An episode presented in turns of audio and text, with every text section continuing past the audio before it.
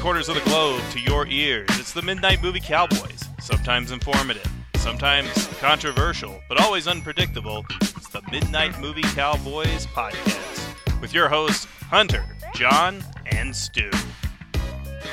And now, on with the show.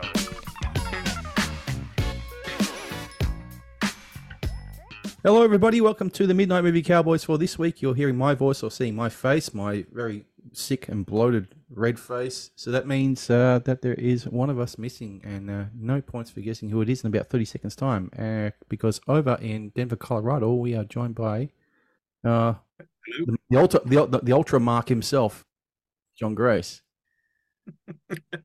yeah, who, yeah. Mark, who you were mark for back in your young younger years?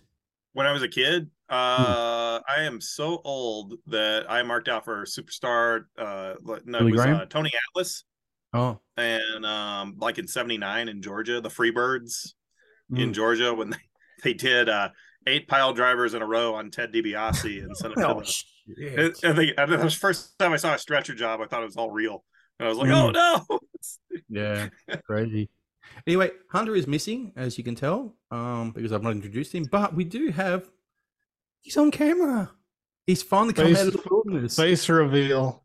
Face reveal, and the uh, official face reveal. this is a lot of negotiations between uh, ourselves and Brett and his manager Eric to finally get him to come on camera. Wolfie T, how are you, my friend? Hello. All right, been here before, but only in voice, only a couple of times in the past, but first time Yes. on the camera. So anyway, um, after many false starts, we are going to talk about the self-destruction of the Ultimate Warrior, the hit piece DVD put out by the WWE. Do any of you guys find it hard to say WWE still after all these years? I, I struggle. I say WWF. Always. Yeah. I mean, I I never stopped watching, so it's been 21 years since Hmm. they changed it. So so it's been WWE longer for me, maybe even in general than it was WWF. When did it become the WWF from the WWF? Was it about 82 or something? Um, Yeah. yeah. When they went national, they became the WWF.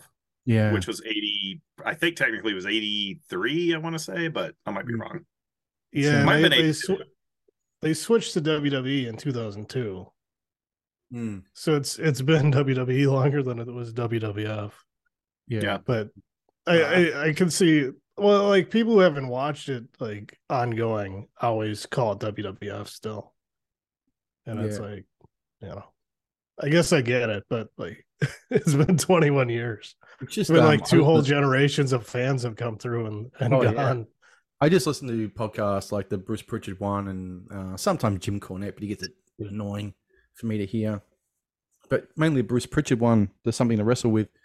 And um, they waver in between WWF, WWE in, in the same sentence. And I think, oh, just pick one, you know? If you're talking, in my opinion, is if you're talking pre 2002, it's WWF. Just refer it to that. Anytime after you, they got Right. the F out, it's WWE. So if you're talking about the aggression era, it's WWE. If you're talking about the, you know, the Federation years from the, the 80s, it's WWF. I, I think for the guys who worked for the company after the switch, like they had a real hard uh, ban on calling it the WWF for a long time. Yeah. Um, and, so wrestling as well, I think Vince put out a, a memo. It had become sports entertainment, not wrestling. But it's fucking. It's well, he did that to stop getting sanctioned by the state commission. So he so he had to stop. Yeah. So he so he could stop paying the state commissions to uh, test his wrestlers and shit like that. So He's he also one- avoided paying a tax there was some sort of athletic commission tax that Right. he avoided by deferring Yeah. that. in a lot of states maybe not every state but they were going around the country so they made things convenient Yeah. but, but the joke now on all the or, or about all the wrestlers with their podcasts is they always say WWF at the time. Yes. and uh, Yeah. and it's it's become a cliche. It's like Yeah. well, we know what it was at the time. Just call it that. Yeah, I guess they're doing it for new listeners who are going, "What are you talking about? WWE, WWF? What? Which one is it?" So I'm guessing, like for the new listeners that they're picking up. Anyway, we got a lot more wrestling to talk that we can finally get into. Brett, Brett and I did this back when we did the Repo Man for about 20 minutes, uh, and we thought we would have just because Eric's just going to go screaming, just shut up. So finally get to talk all wrestling all the time on this one. Thank goodness. But let's whip out our. Re- Hopefully, can get the demon out. Repo Man might come up later because I've been watching WWF Superstars from 1992, and uh, he's he's all over that, Hmm. strangling people with his tow rope. Who was he? Who was he? I didn't even watch it that that year. So It was Barry Darsow. Uh, okay, Demolition Crusher Smash. Khrushchev. Yeah, I think he was Crusher Khrushchev in Mid South or something like that. It seems to be where I know the name. It's Yeah, it's crazy when I watch, uh, which I'll show in a minute, all the WWF DVDs, EWD DVDs, and you go, "Wow, that guy was in Atlanta, Georgia, wrestling. Wow, what was it? What was it called? W NWA? Was that?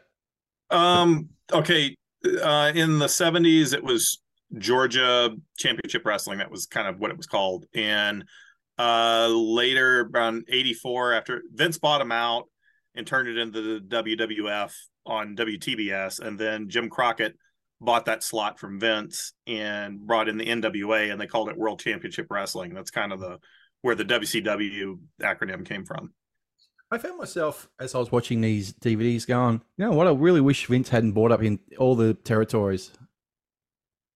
Some, Yeah. yes, but not all of them. It just it would have been great to still have, you know, um, and, and for instance, the WCW. Yes, he bought it out in two thousand and one. Was it? I think it was. Yeah, 2000 you got it for nothing. He, yeah, he got it. There was a funny story about that where apparently he sued Turner for something and won two million dollars, hung onto the check, and when he bought WCW, he bought it for two million dollars. So he basically Ted Turner paid for his own company to be sold to Vince McMahon. Right. And Turner Yeah. didn't even own it at that time. I think he'd been ousted by the, the board. Yeah. It was a total Yeah. stock, one of those screwy corporate takeovers that just, and they decided they didn't want- want wrestling on TNT. They didn't want wrestling on any Turner networks. And that was the end of WCW. WCW back in 90, 97, 98, even 99, that, that shit was hot. mate. It was it was Yep. giving WWF a run, a serious. Well, they won. They were in the ratings for nine, 17 months, no, no, 19 months, sorry. They won the Monday Night Wars for a year and 83 seven was- weeks. Everybody watched it. yeah. Even people who hated wrestling most of their lives started watching it. It was weird. Yeah, I mean it was a great time. I mean, I would, we would obviously get it later. We would get it on um, Tuesday midday because it was a Monday night thing. But we got um, both on two separate channels, so I would record both, go to work Tuesday, and just and it'd just be freaking wrestling. I'd, I'd watch, you know, obviously WCW first or WF first, whatever, and watch. Um, it was just a glorious night. I just thought I don't want no one near me Tuesday night. Just go. No company. I don't want no girls over, which is shocking for me just no one come over. I just want to be left alone and watch my wrestling that night. But anyway, let's get into the junk so we can keep talking wrestling. Um, guess first, Brett Wolfie. Sure. I picked a, up a couple things at the cheapo. Um, I got the Fast and Furious movie collection, nine movies for twenty bucks. Jeez, I'm running through these. Um, uh, I'd never seen. I'd seen number nine in the theater last year. I'd never seen one through eight. Um, It's all about family, Brett. It's all about family. that's what I've uh, come to know. Um, I still have to watch number eight, and number nine again. Um, uh, and then I got a ticket to go see Fast X this weekend. So um, I figured that was a good deal. Nine movies for 20 bucks. And then I also picked up Oh, you're. uh, you- Er- Ernest Scared Stupid you go. for two Quality. bucks on DVD. Um, and uh, when I posted that in the Discord group, uh, Eric Mulder, my co-host on Watch This Movie, says stay tuned. So probably be doing an Okay. episode on that in the future. you guys love your Ernest movies. I mean, you're always talking about doing your Ernest Skate Stupid and Ernest, um, whatever the hell they are. There's about what six? or I haven't seen an Ernest movie since I was like six years old. Oh, really? so um I'm interested to to revisit some of them because I remember we used to watch them a lot. Like they'd be on TV all the time. So, Hmm. but it's been forever since I watched any of them. Yeah, I think I saw one back in VHS. I rented it out in the nineties. I thought, okay, it's not for me. It's not your Alright. demographics, Stu. No, not at all. I was more a Private Popsicle guy. I think the Israeli comedies uh, from the seventies. Anything else, Brett? No, that, that's it. All right, John. Okay. Um, got a stack of Destroyer paperbacks that I picked up at a, of all things, a punk rock store over on Colfax. Um, years ago, a friend of mine texted me and said, "Hey, they got a shelf of Destroyers over here at this uh, Chain Reaction Records place." And at the time, I didn't really need them, and I was just like, "Oh, I'll, I'll check it out sometime." But I just on a lark, uh, I I got to a point where I needed some Destroyer paperbacks, so last week I just said, "Let me see if they still have them on that shelf at that punk rock place." They're right there, two bucks a piece. So Wow, nice that, that was a weird weird thing where you just know a product's not going to move in that store and you're able to get it years later whenever you feel like it. Doesn't happen too often. Also What do they go for? They go for about two Um, bucks usually, or they got a bit of value to them. they were going for two bucks a piece there. I mean they're in beat up shape because a lot of kids read these in high school and they'd put them in their backpack and of course they just get roughed up. So they're hard to find in any good condition in the wild. And i used to have a pretty nice set of them when i was a kid and just got rid of them thinking i was never going to read them again. And oh oh i ate those words pretty quickly. Um the, but um they i wouldn't say they go for high dollar because you can get them on print on demand and amazon. You can get the trade paperbacks for about eight bucks a pop. So i don't think Mhm. there's any high value on the paperbacks themselves but you know if there's a market of readers still into them so. Uh also i hit a library sale and they happen to have a lot of soundtracks. Somebody uh donated their collection but here's the untouchables ennio morricone Oh, no, nice. cd That's a great I've only had it on cassette. Um, Little Feat, Dixie Chicken album, which I already had in a box set, but I was like, I don't know, kind of sometimes need that 70s adult contemporary rock. Um, John, John, Girl? that little feat Yeah. album is that uh, Uh-huh. first press? which one? That that little feat album is that a first press CD? Uh, the CD. Um, yeah, yeah, it's early, early uh, edition from Warner Brothers. I'll, I'll, raise that issue in a moment, but yeah, carry on. I'll tell you why I, I raised that. Okay. Uh, a, a favorite of the podcast, Sunday. Best of. Oh, sh- oh wow. Yeah. Um, Breakheart Pass, the uh, soundtrack to the Charles Bronson movie, Jerry uh, Goldsmith, really, really good soundtrack. That's a rare one, I think. Uh, Jesus Christ Superstar, double Oh, the- Ted Neeley film? yeah. T- um, I yeah. don't know who's that. It might be Ian. Gillan. It may not be Ted Neeley. So, Okay. um, if it's like the old vinyl version I had, it's probably uh, Ian Gillan. Uh, Jim Croce, unopened. Uh, wow. is, yeah, his greatest hits. Mhm. which speaking of wrestling, Bad Bad Leroy Brown, uh, which mentioned the Junkyard Dog, which is where they kind of got the name. Um, that's to Ricky Nelson. Uh, oh, kind of nice. Written off as a teen idol, but if you have heard these uh, these songs, it's, he was authentic. He was the real deal. Does that have um, Fools does that have Fools Rush in on it? I believe it's on here. Oh, It's on here. track.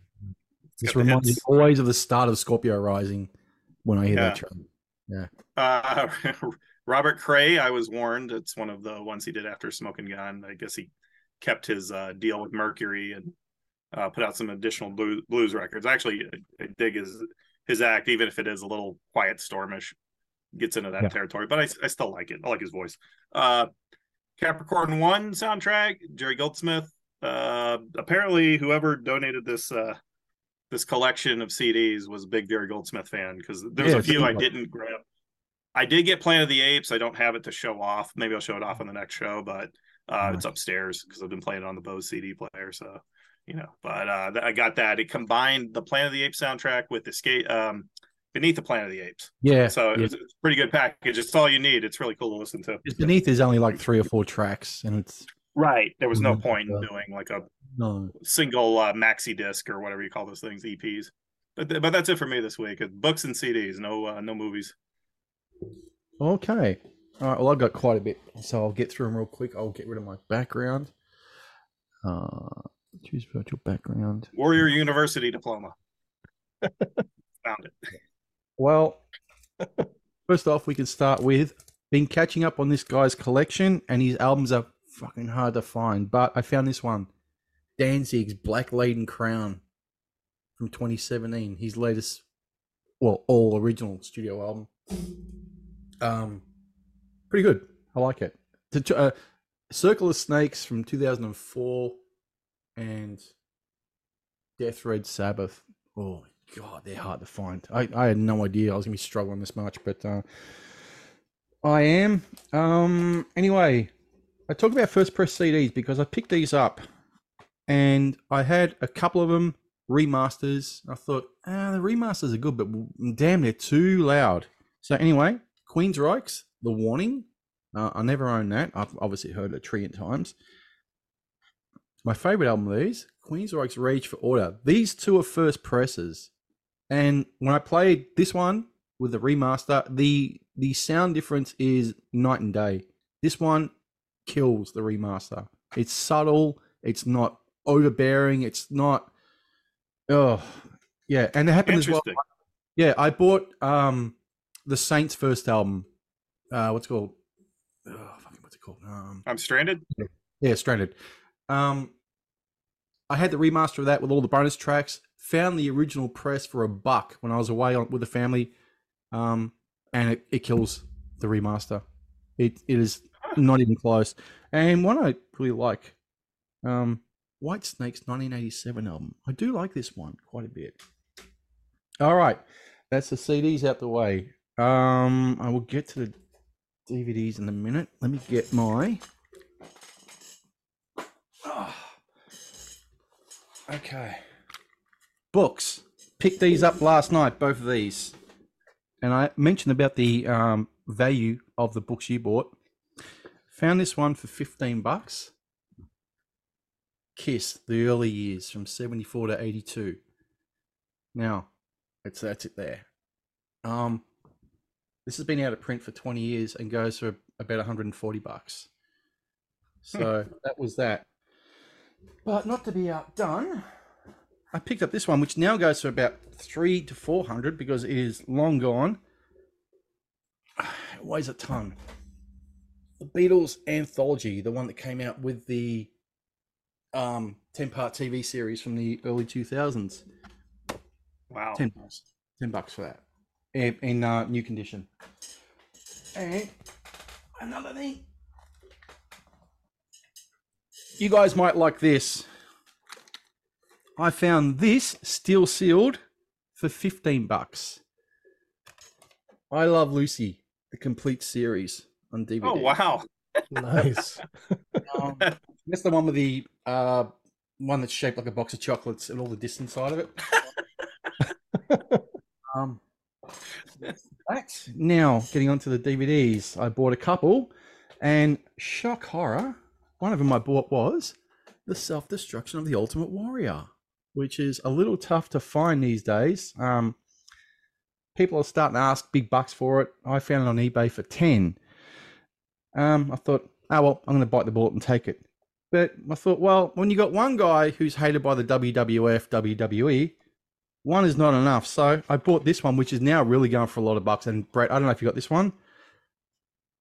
Chris, uh, Chris Benoit, Hard Knocks. No, and, I don't have that one. Okay. Um, these go for about 50 to 70 because obviously these were pulled in 2007 after the incident that happened. Right. And um, go for a lot of bucks. Some guy had this one, which is basically brand new, uh, 10 bucks. So I bought that one as well. When when did that come out? That was 2000 and so like 0405. Yeah, I think it was 04 05. It was certainly not 07 or afterwards. But um yeah, that's that. Last one. This one I need to stand up and actually get up and show. This one is this.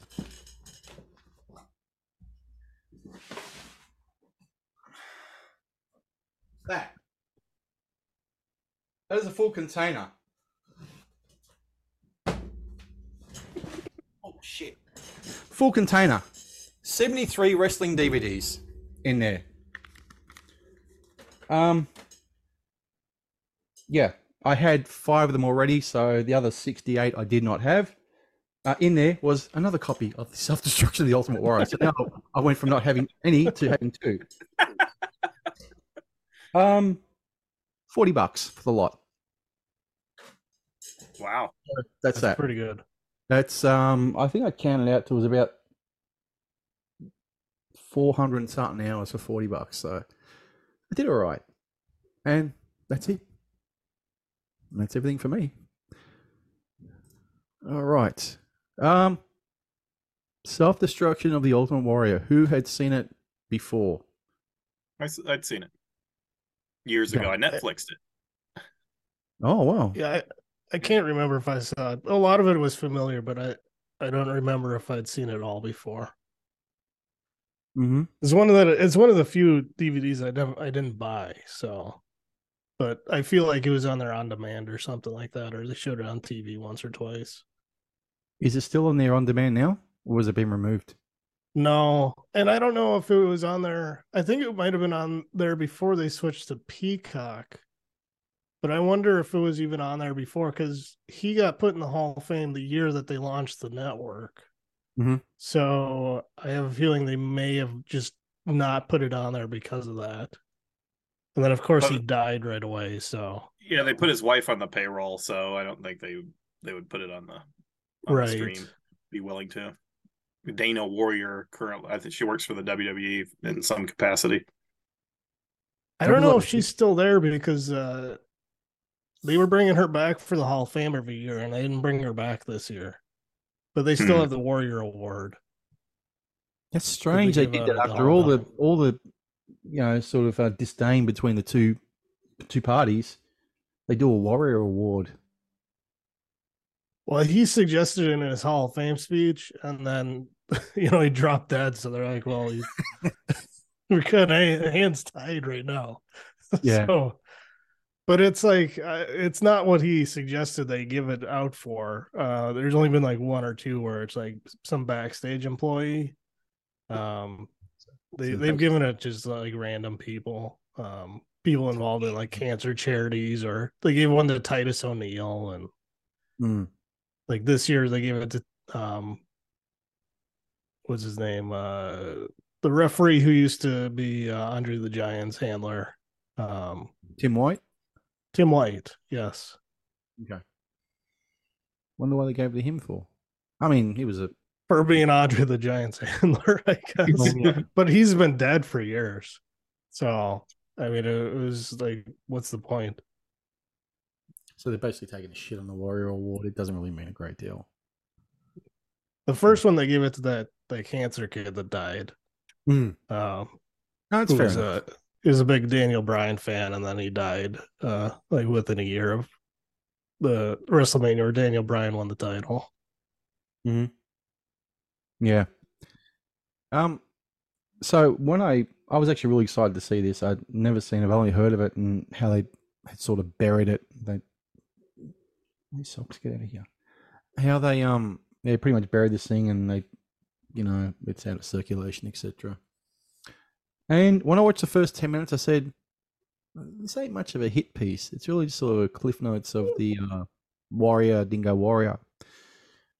But uh, as time went along, it, it got pretty scathing. There were certain individuals on there who were way more scathing of Warrior than others. Um, Ted DiBiase does not like him. Bobby Heenan does not really does not like him. Jim Bobby Ross- Heenan was probably the the most. yeah, I think Bobby Heenan was like the the most uh, vile, or like the the one that hated him the most. Mm. Well, didn't he do damage to Heenan's neck or something, or his back? Well, that was one of the things he said when he press slammed him at WrestleMania five or whatever it was. Uh, he just dropped him on his face, and he didn't like that. And then he thought he disrespected Andre the Giant, and uh, you know had no respect for the rest of the locker room or the boys or anything like that. So so I'm gonna be honest. I think Heenan's full of shit. I think because I, I well, I'll I'll tell you what I I did a little reading up on it and um what happened. Let me get my dog out of here. Go on. And um, okay, here's here's how I heard it or was reading is that uh the young the young wrestler said when they like Chris Jericho said this on his podcast apparently, but he said when they went in to do the interviews for that DVD, they were told to be as negative on the Warrior as possible. So Heenan, being a company man, is going to just completely you know he's just going to blurt out Right. a bunch of alleged real comments that are just slams on everybody he claimed years ago hogan dropped him wrong and hurt his neck i mean he's always you know if he doesn't like somebody he's always goes oh he dropped me wrong he didn't take care of me in the ring and you know and i was the clown or whatever but like Hmm. he claims he dropped me on my face and you show they show this clip and warrior drops does like the press slam or whatever it is drops him it doesn't look any more awkward than any other time you see it. And then when i watched backlash uh last week uh the opening girls match they do the press slam or something and drops her and she drops the same exact way heenan dropped so what is he complaining about? So i think he was i think he was just working the interview to claim oh Yeah. uh, this guy is awful. The thing about the Warrior, Jim Hellwig, uh, is it, this is a business where these guys do ribs on each other. They do horrible pranks on each other, especially back then. They screwed them all out of payments and everything. So when one guy comes along and he gets big really quick, and yeah. he sees it as a business, I'm here to make money. I'm not here to be one of the boys. I'm just here to make money and make everybody else money and and bring fans into the arena and then I'm going to quit after a few years because I can't keep up this steroid physique, you know, for Yeah. long. Right. Boy, they just hate on these guys. Uh, the Warrior had this rep. Um, Ronnie Garvin was another one from my old school what wrestling viewing days. That guy retired young and bought his own island up in Canada or something, you know, or Oh, north- in the Carolinas. I'm not sure where. Um, another one is uh, Lex Luger. Lex Luger. They all would do everything they could to slam Lex Luger in in all ways because he saw it as a business. This is a way to make money. This is not the old days of carny shoots you know going to small towns. This is this is a business where we're selling something and we're making money. But you know these these guys are uh praising uh who's who's the guy uh uh johnny valentine. Johnny Val- valentine used to you know place feces in people's dinner and and uh take Yeah. a dump in somebody's bag. And that was considered oh it's just johnny valentine Like, it's like that's no that's pretty sociopathic you know?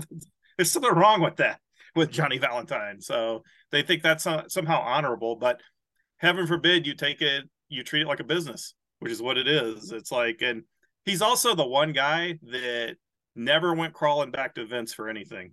Vince came crawling to him. No. wcw went crawling to him make deals and he made a lot of money and didn't do a whole lot of work. And yeah they never get over that. Like he kind of did it his own way in the end. Yeah. Would you uh, say that Ultimate Warrior, excuse me, was one of the uh, the first mass monster of uh, professional wrestling? Um, he was probably the first one with a lot of charisma, like running into the ring, and everybody just responded to him. When I first saw him, he was Blade Runner Rock in the Mid South Wrestling, and he was uh, tag teaming with Sting. Yeah. And I was, they looked impressive when they were in the ring, but when they started moving, they didn't look so good. They just looked like Terrible. bodybuilding stiffs. Right. Um, then he was only in Mid South for like three months or two months. So then he then he shows up in world class wrestling. He's the Dingo Warrior, and I looked at him and I said, you know, that guy's got some presence in the ring. He he could be a big star. He's like a one man road warrior tag team. He's like you know big muscle guy, does the pressing when he picks up a dude, and you know he he's got something going for him. And uh, then when he showed up in WWF, I I wasn't watching WWF at the time. I really didn't like the promotion. I, I was mad at Vince because he destroyed all these regional promotions that I loved and he'd run them out of business. I, I just didn't follow it. But I understand he was like huge with kids and they loved him. But uh, when I was reading the dirt sheets, like Wrestling Observer newsletter, they were calling him the anabolic warrior because he would run he would run they they kind of edit around this on the video but he would run to the ring and, because he was sprinting to the ring and he was shaking the ropes he was already blown up he was like Yeah. breathing heavy and you could Right. see like he did not seem to do much in the way of cardio conditioning because that would have you know back then they believed that would sacrifice your size and he wanted to always have that big stretch armstrong look and um you know it's just but you can't deny the guy had charisma. Kids loved him. That's kind of the important part, especially with WWF. They're basically selling the circus to families, and Oh yeah. you know he was he was the perfect star for them. He just wasn't. He wouldn't have done anything in the territories I loved, where it was all about you know, can you do a two hour match with Dory Funk Jr. putting each other in hour long rest holds? So you know.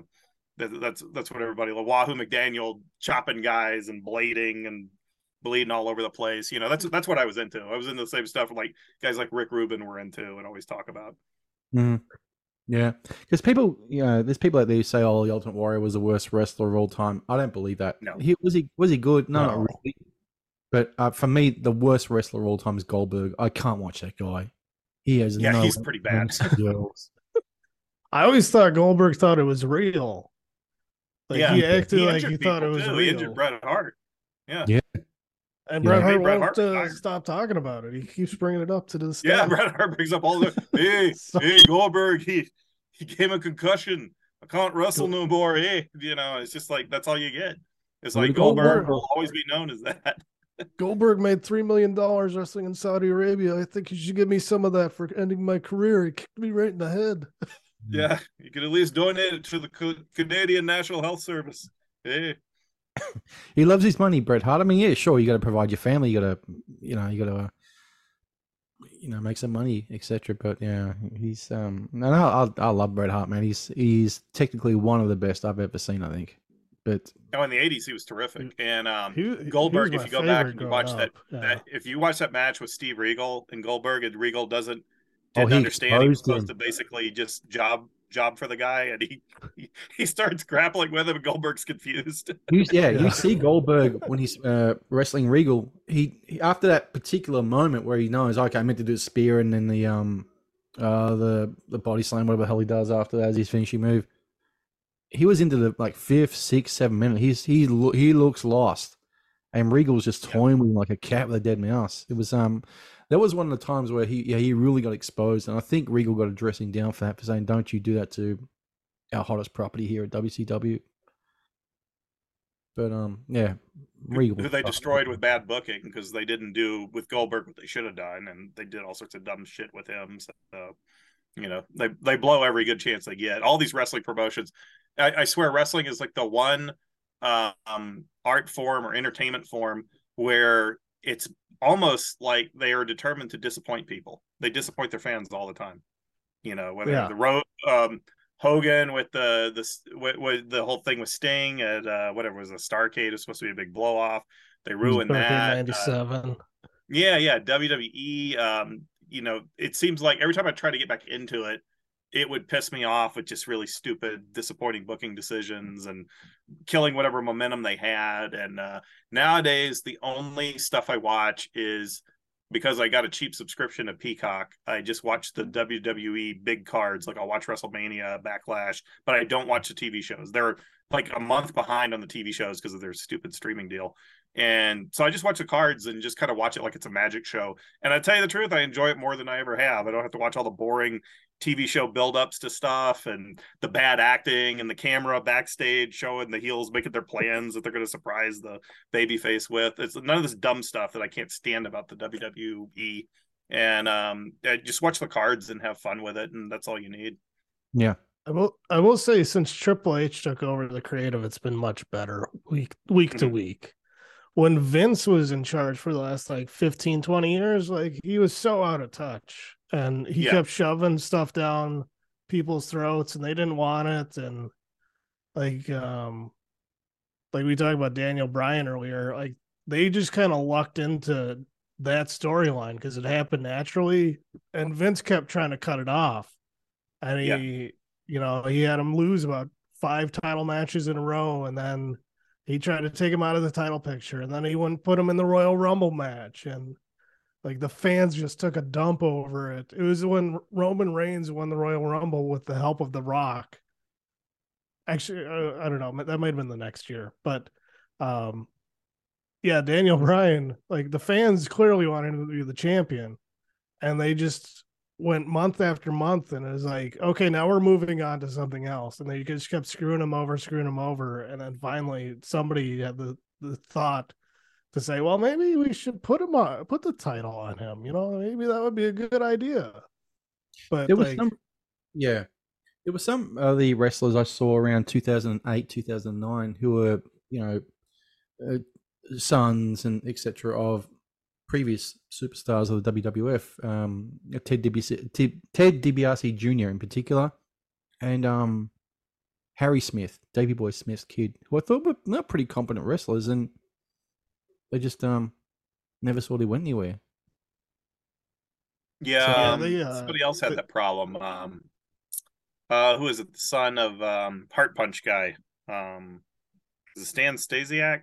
It's like he he couldn't get anywhere. Oh, and- Shawn Stasiak. Yeah, yeah. He They he- treated he him got- like an idiot.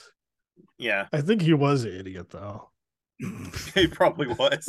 it's not a it's not a profession for rocket scientists. you know. I Mm. forget. I I saw somebody make a one of the wrestlers made a joke about um like uh, somebody was like snitching on somebody else in the locker room or they were eavesdropping on on some conversation and and somebody made a joke that was uh when when I was wrestling we called that Shawn Stasiak. Oh, Uh, Randy 'Cause Orton I- was another one. Randy Orton, I think, got pretty big. He was Bob Orton's son, and um, and probably Cody Randy Rhodes. Randy Orton's huge. I mean he he he's like 14 time world champion. He, he's one of Yeah. the the best all time. He, he's more popular than his father was, and Bob Mm-hmm. was pretty big back in the uh, late seventies, early eighties, or you know, through the eighties, I should say. But like he had a stable with uh, Ted DiBiase Jr. and Cody Rhodes, and Yeah. they put uh, one of um, one of the Wild Samoans kids, I think it was, or Jimmy Snuka's kid, I forget, maybe both. And and those guys both washed out. Ted DiBiase eventually washed out. Cody Rhodes is back now, and he's he's uh, he main evented WrestleMania, and he got beat, and now he's feuding with Brock Lesnar. So. Um, he kind of did the prodigal son thing though, or he he left, he went did the Indies, started AEW, and then he came back, and now like they they treat him like a main event guy, but like they won't make him the the guy yet. No, Um, getting back to this self destruction video that um we're talking about, the promos cut by Warrior were just they were the worst.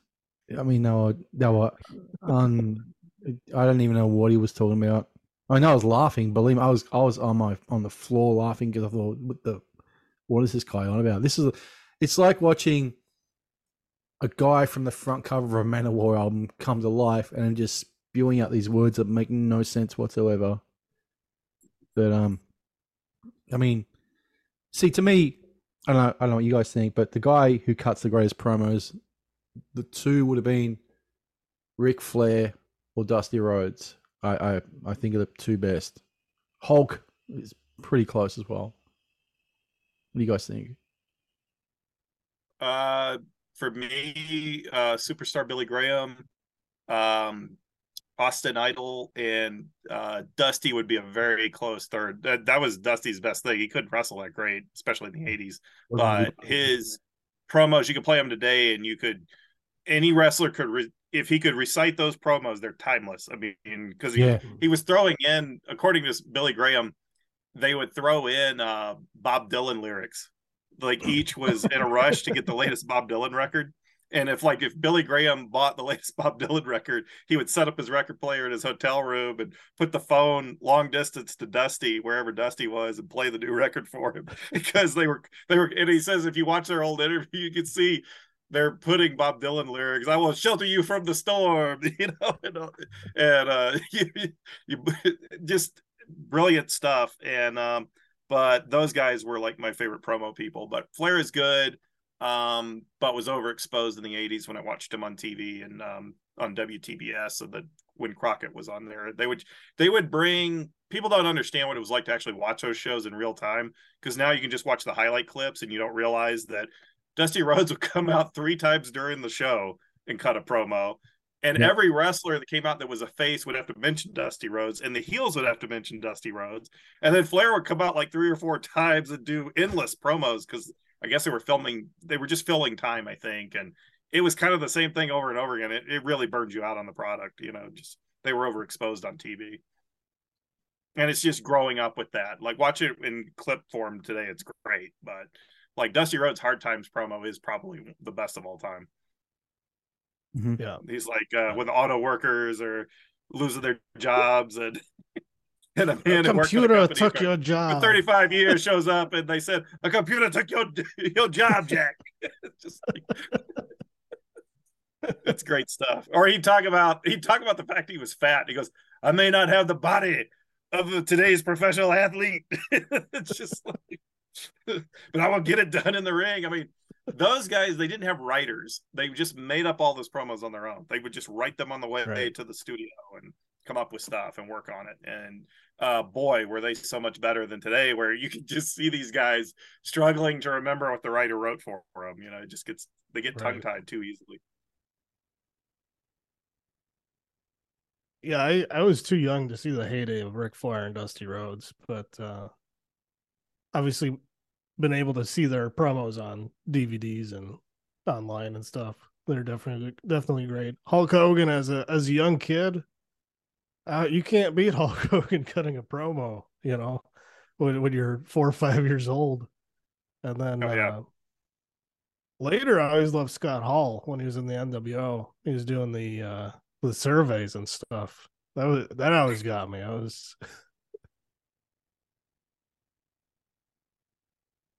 Stu, I Stu's see muted. Stu's mouth mouth moving, but I don't hear him. Ah, I put myself on mute. I'm sorry.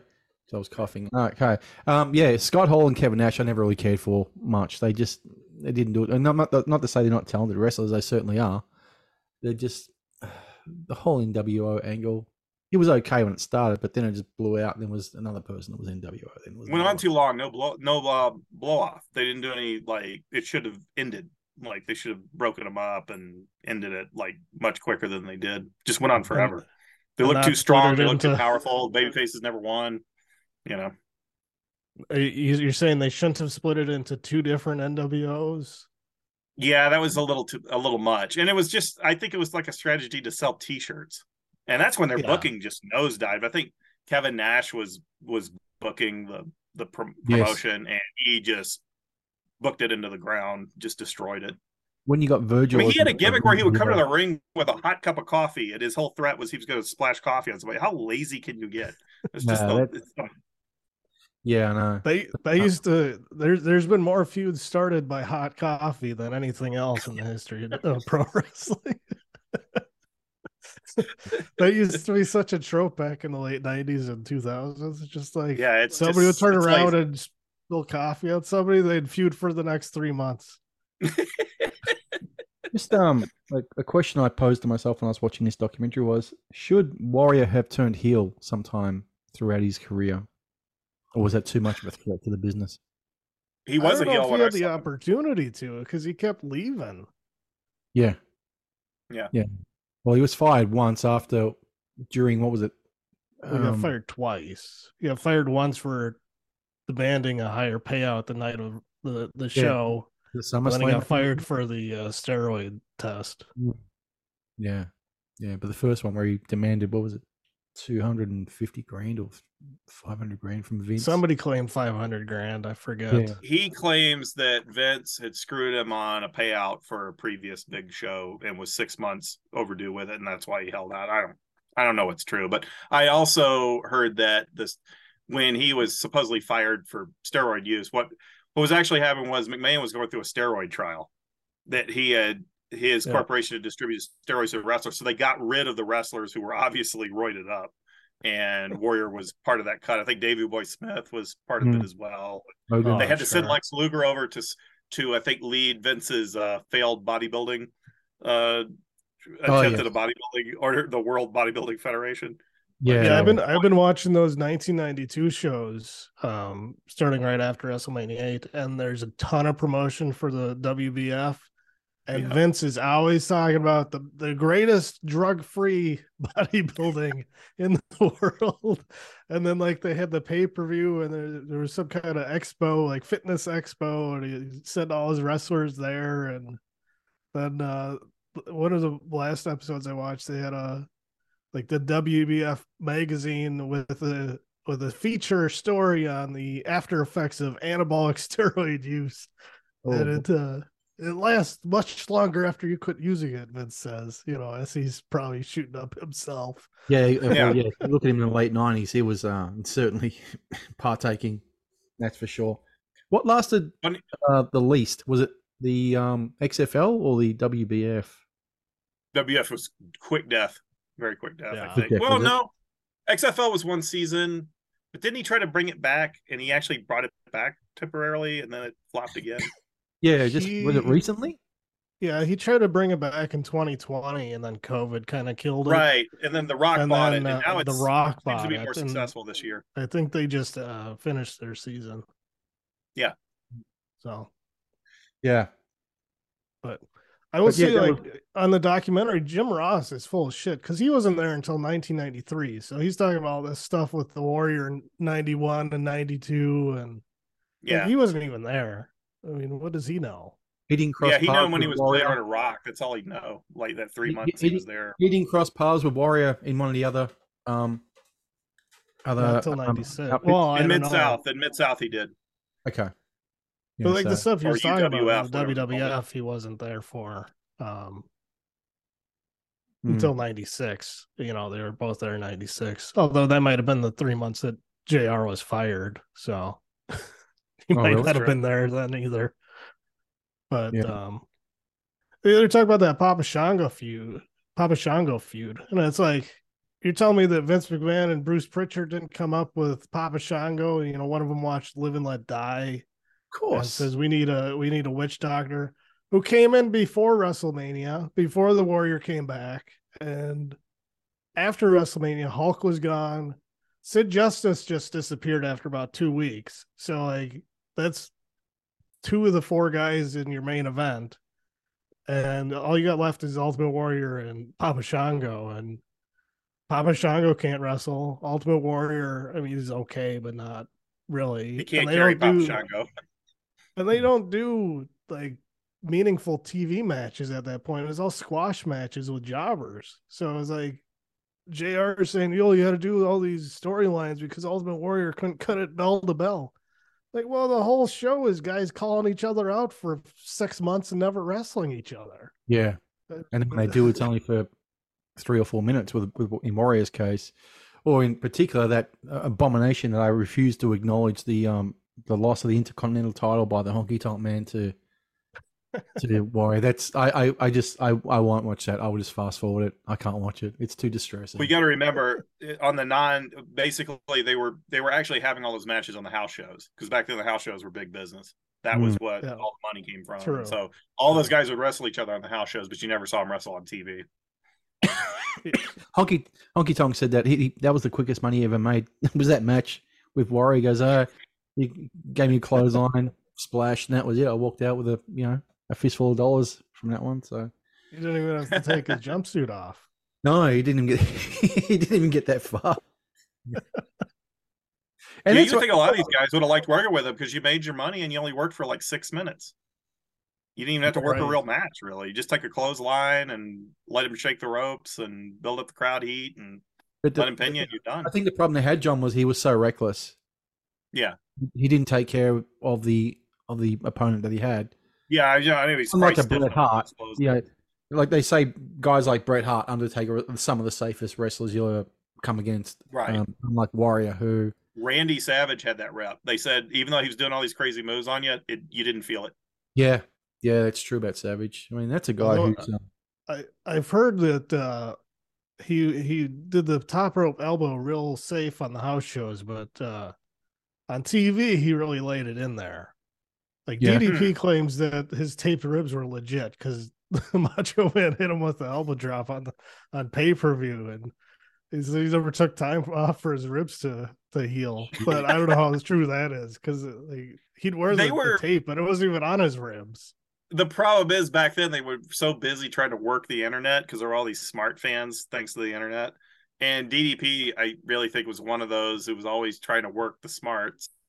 And um, another problem was uh, in the late '90s. I remember everybody saying Randy Savage is getting reckless with the jobbers. He's getting reckless on TV. He's like they were trying to build up this persona that he was going off script and hurting these guys in the ring and everything. And it's like it doesn't make any sense. It's like why would you even pay him? It's like you could just tell the guy not to show up if he's hurting people. He Hmm. injured Evan Karagias in the ring.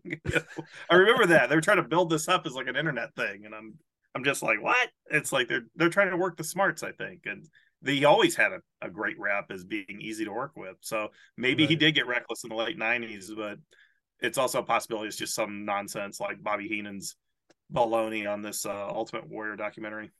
mhm. What? Well, I, I think he just worked more snugly on TV. The Macho Man, that is, Probably. Maybe you tight. know, uh, and like he he wasn't trying to hurt you. Just you know, gonna make it look good for TV.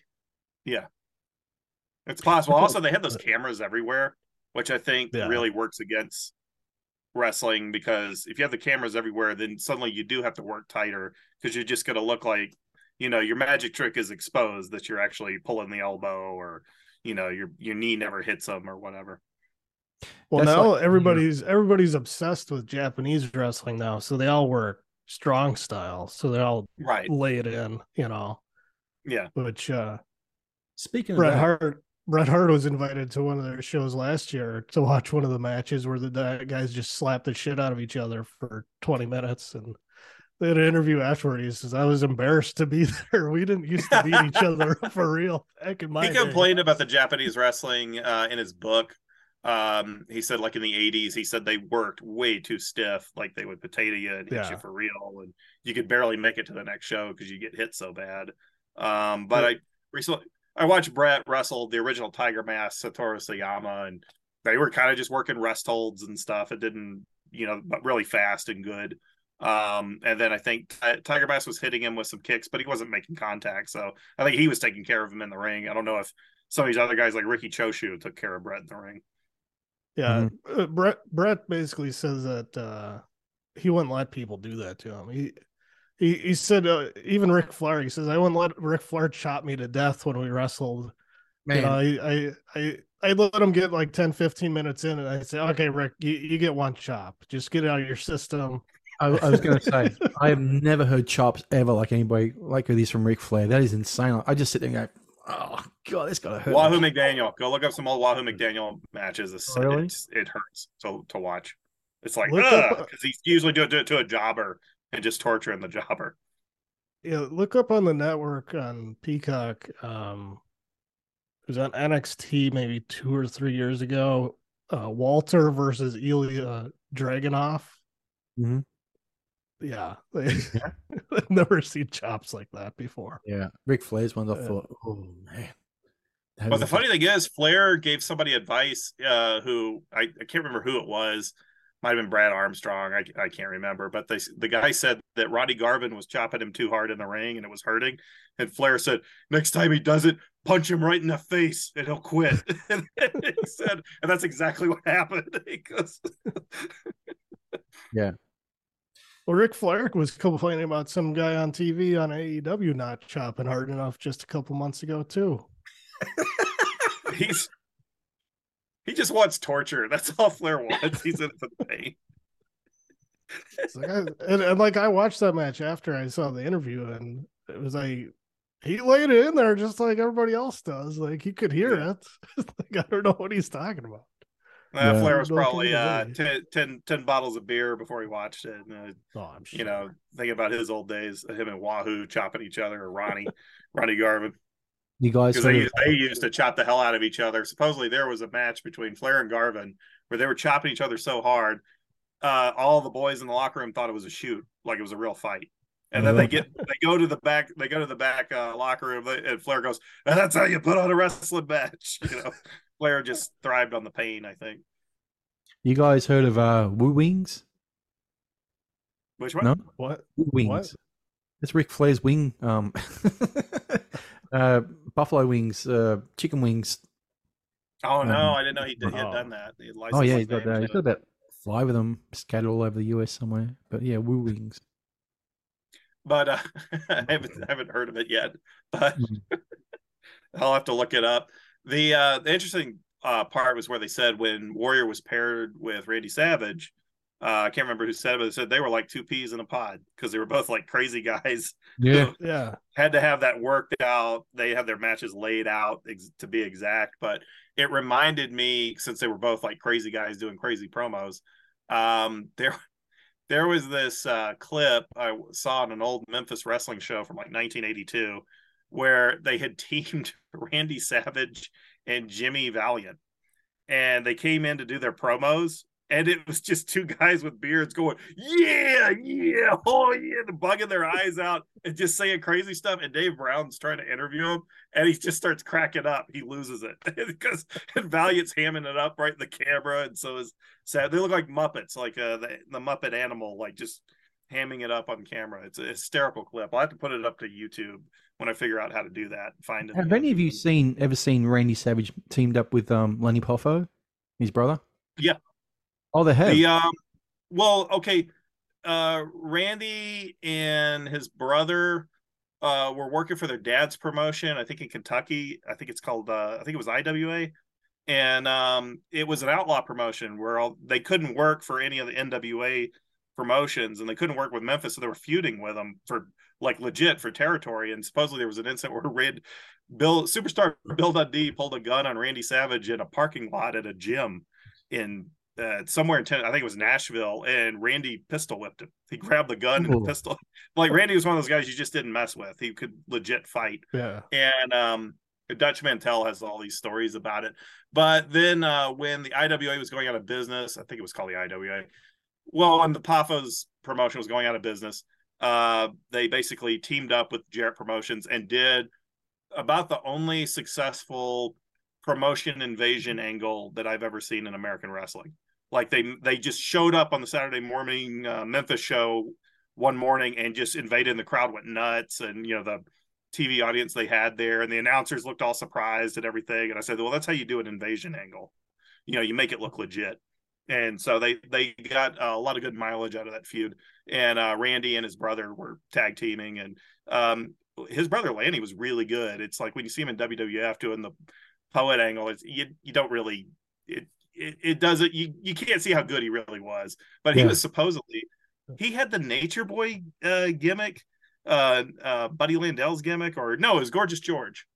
Hmm. Randy bought the rights to the gim to Gorgeous George's gimmick, and Lanny was signed to WCW to come in as Gorgeous George. But Lanny never appeared on TV and never worked a match, and he was getting something like ninety grand a year or hundred grand a year to just sit at home. That's so right. he had like the best job in wrestling. Well, then they gave the name to some uh some Yeah, he gave it to his girlfriend. Yeah, his girlfriend or whatever. I saw her uh, when she was with Doyle of the Misfits when they um, when they performed at a show here in Denver, and you know she had uh, they uh, Doyle and her were going through the crowd, uh, you know, I guess to get beer or whatever. And I remember they were Hmm. Doyle was just pushing punks aside, you know, letting his girlfriend Gorgeous George get. she she had a different name, but she was like dancing on stage to Doyle's band or something. It was really weird. Yeah, yeah. There was um, no, there was a band called uh, Gorgeous Frankenstein. That was Doyle. Yeah, yeah, that's what it was. It was it was Doyle, I think, and she was Yeah. she would dance on stage while Doyle sang and performed. He ditched her when she puffed out. He was like, "Doyle's gone." Yeah, she was Oh, yeah. puffed out when I when I when I saw them. Yeah. so I was like, well, this isn't gonna last much longer because he's still ripped like he was like twenty years Oh, yeah. before. Yeah, oh, yeah, back in the early eighties. Yeah. But um anything else about this documentary? It's um pretty straightforward. It's only ninety five minutes long. It's just Well, I thought um, some of the some of the points they made were kind of dumb. Like uh, they made fun of him for changing his name and trying to get the rights to his character. Like, why would you want the rights to your character? I mean, Vince created it. I mean, why would you want that? It's just you know everybody knows you as that character. you know what I mean? yeah. And then Jerry Lawler made fun of him for wearing a baseball cap on TV. Like That was odd. I, I- a I- little- I grant that's a little all of it. petty. That was strange, yeah. They they were all being company ass kissers because Vince didn't create that character. Uh, sorry, the guy who wrote his music didn't create that character. Uh, Jim No. Hellwig created that character when he was in World Class Wrestling as the Dingo Warriors. The same stuff, everything he did, the face paint, all that stuff. You know, it's like he they didn't want to give him any credit for his own creation, and so he changed his name legally, and he basically beat Vince in court every time. I think, Yeah. as far as I know, it's like he he always got him.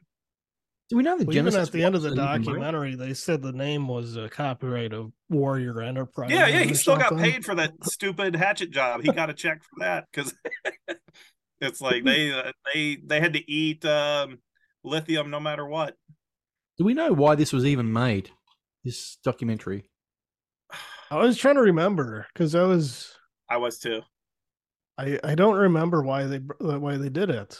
Um, because it came out. It's copyright 2005. I don't remember exactly when it came out.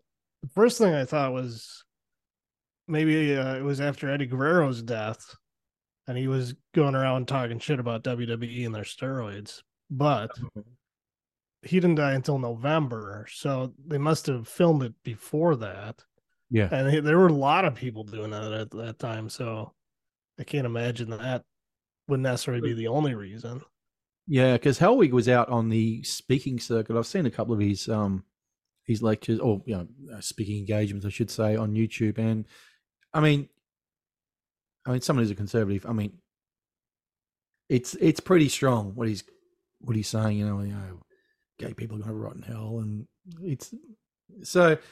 I mean, I don't know if it was a response to that, but I, I don't think they were done till much later, around the 2010s. He was doing those. uh well, yeah, I don't know if it was around 20, 2005. Actually, no, I think it might have been because I think Jim Ross said something about I'd like to listen to one of his speaking engagements. I can finally understand what he's saying. Yeah. So, so I don't know if they've done this to distance himself from what Warrior has been saying. And but yeah, I he don't know. Must, he must have been talking shit about Vince. I mean, he must have been calling him out for something. Yeah. But that's a strange thing. Vince just keeps going, keeps forgiving this guy. And not to say not to, but you know, there's only so many guys out there that he gives a. I mean, for instance, Jeff Jarrett. When Jarrett wanted 200 grand to lose to China for the Intercontinental title, he basically did the same thing that Hellwig did, or Warrior did. Yeah. By Exact same thing. Yeah, exact same thing. And once um, the match was over, he was he was gone, fired. And when Vince bought WCW, he went on TV the, the night that he bought WCW and said Jeff Jarrett's gone. And, Yeah. um, Well, Yeah. Jeff Jarrett's contract had elapsed before the pay per view. They, they let his contract expire before the pay per view. oh, Where he was supposed to drop the belt. That's why he did it.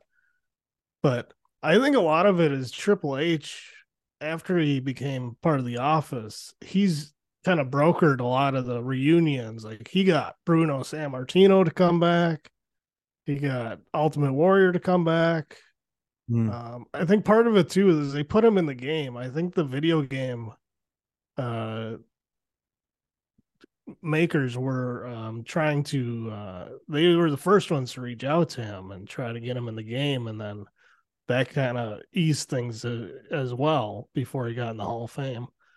But I think Triple H kind of buried the hatchet with a lot of these guys, or got Vince to at least, and uh, you know got them together. And once they got together, it was just like, you know, well, what are we fighting about at this point? You know, Well, uh, Triple H was pretty scathing in the one interview on this of um, of Warrior. I remember hearing the story about that match where, uh, like, supposedly Triple H had written out this big elaborate match, and he was working with the agent or whatever, and then he went in the uh, Ultimate Warriors locker room and tried to go over with them, and the Warrior says, "What's your finisher?" All right, I'm gonna no sell that, and I'm gonna hit you with a couple clotheslines, and uh, we'll finish it from there. And like that was it. it's like, I mean, Triple H was less than a year in the company at that point, and He was pretty green, so he really had Yeah. say. yeah. so- Even with the revolving door of Warrior coming in and out, he still didn't have any pull over over Warrior at that time. no, Um, I will say when uh when Hogan and Bischoff were talking about the uh the WCW promo, I think they played the wrong clip. Um, okay. on the DVD because I I watched that promo today and um so like on the DVD Hogan says oh he said the thing that you never say And yeah, I was looking cl- at clip of him saying done? like you've never beaten me well they built up the whole comeback by Hogan saying I've there's nobody I haven't beaten there's nobody I can't beat it was like the whole setup was like the Warrior is the one guy that Hogan can't beat yeah, and he's never beaten him before. But later in the promo, Warrior starts saying, uh, beating you, Hogan, would be meaningless. Everybody's done it before. And I think that's the clip that they meant to play in the DVD Mhm. because that's the one that kills the program, is what he says. It would be meaningless to beat you because, well, you know, what's the point? I've already beaten you before. yeah. Uh, It's the one so where I think that's what Hogan was talking about. yeah, I think it's the the the promo that excuse me, where Warrior went for twenty minutes or something on the on the stage, 15, 20 minutes, and people were just switching off in droves. It's thought enough. But that's No, that it wasn't- on It wasn't any. It it wasn't any worse than any of his other stuff, and the fans in the Yeah. crowd seemed to like it. You know, But that, that falls on Bischoff to have cut that short. He could have just got Hogan to spear him and just cut the thing short, but they just kept standing there. Well, the Oh, whole you know. the whole deal was Hogan was afraid of Warrior, and he tried to get him to join the NWO, and you know you, you Yeah. wanted nothing to do with them. It was it was the the angle. Um, There's a shoot on YouTube that Warrior does about uh, strictly about Hogan, and it's it's vicious. And he just goes, "I've seen Hulk doing coke at the back. I should know I did it with him. Isn't that right, Terry?" And oh man, it's he just goes off on, on Hogan for about an hour. I haven't really watched any of those, but I remember reading about him on the internet back in the day. Like, didn't he say Hogan used to prostitute his wife to the boys, and Mm. um, Yeah, I think yeah, I think that was in there as well. Like him and Brutus Beefcake were gay lovers and, and stuff like that. I can believe it. I believe it all. I mean, Beefcake followed, um, or Ed Leslie followed followed Hogan around everywhere. He just kept changing all the time and following Hogan from WWF. he to was WWF. he was in the ring with Bischoff and Hogan during that promo in Hmm, WCW. yeah, yeah. But, I don't know. um, I watched that match too from uh, Halloween Havoc '98. It's not any worse than any of Hogan's other matches in WCW. Yeah, they they screwed up the fireball, but like all that yeah, with the whatever. It didn't. It's not like it ruined the match. Like I mean, they've been going for 20 minutes at that It's, point. it's every Hulk Hogan match aside from his uh winning the big tournament in New Japan in like 82, which is the only time I actually saw him wrestle really good. You know, Yeah. like if you could if you could find Hogan's old New Japan stuff from the early 80s, he's really good. He completely Yeah. held back in the American rings but because he had talent, he just didn't show it. Because I, I hate his American matches with a passion. Was- I couldn't stand him back in the day. Especially working heel in WCW. Like Yeah. Oh, you know. But I mean, uh, it, it's not the worst match. Like it, they they really talk about how how bad it is, and like I, maybe it's bad in context because like that that card is pretty stacked. Like Yeah. it had the Goldberg and DDP match, which is like probably Goldberg's best match. Um, although that is also the pay per view where they cut out about two minutes into the main event because they ran out of time. Oh yeah, I saw that on the. I watched the uh, Rise and Fall of WCW the other night, the documentary, and they go, the match started at ten fifty nine and eleven o'clock. You just see that was it, just a, Yeah. a test. And they And went for like 20 fun. minutes, and it's, it's Goldberg's best match, probably. Yeah, they had to refund Uh, all the uh, all the pay per view subscribers for that. But they one. also had Sting versus Bret Hart on that card, and like they had a lot of good matches on that card. So like it stood out as Best Goldberg know, match I've seen is Goldberg versus Brock Lesnar from like when Brock was leaving for UFC or something, and the crowd was just on Goldberg's side. And it's it's kind of like The Rock versus Hogan. It's just basically it's good because the crowd is so into it.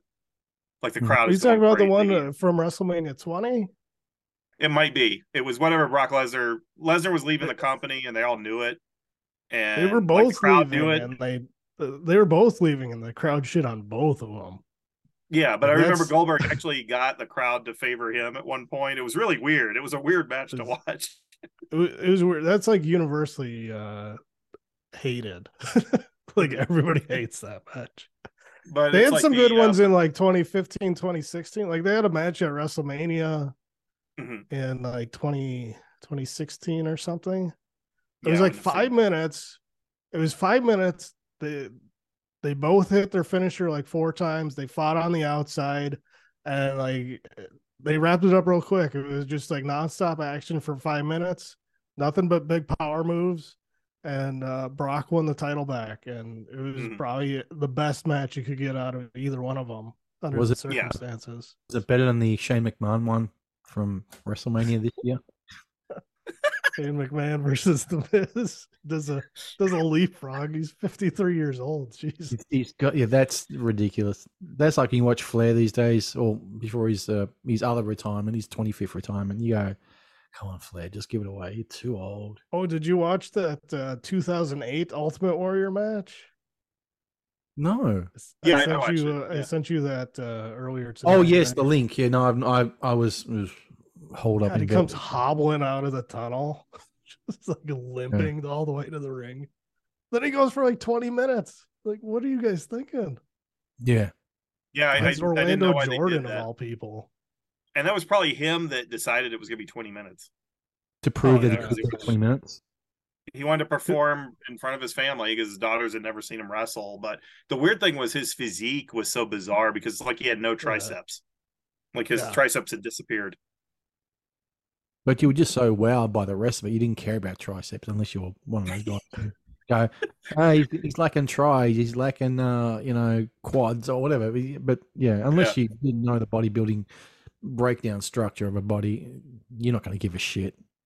Yeah, and they didn't you- um the video they didn't seem to mic the crowd because you couldn't hear the crowd at all. It just seems like it's this match with no heat. Yeah. And it was it's kind of a strange viewing experience.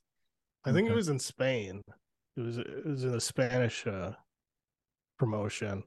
Yeah, which is even weirder. Like, wh- why would why would he come out of retirement in 2008 to wrestle Orlando Jordan in Spain? Like Orlando. Jordan, he- his biggest claim to fame was he was JBL's lackey in 2004 when JBL was the world champion or the WWE Yeah. champion on SmackDown. They they probably he got a big paycheck to fly to Spain and, and wrestle. That's all it was. I'm sure. Talk about guys who you Just wouldn't wouldn't wouldn't want to face in the ring. JBL was one. That that clothesline from hell. Oh god, I don't care. When you see a thing running at you, you just think, oh no, it's all over. They used to put him in the ring with guys that they wanted to punish. Yeah, Like there was a there was one guy got, that got cut on TV on a TNA taping.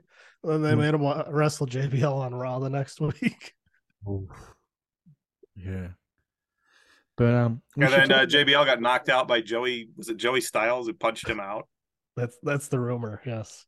Yeah, they announced. That's the I actually several people confirmed it back when it happened. Like they said, hey, he Yeah. punched him right out, and they asked Taz about it. Said Taz says Joey goes to the gym like every day. He's a he's a monster in the gym.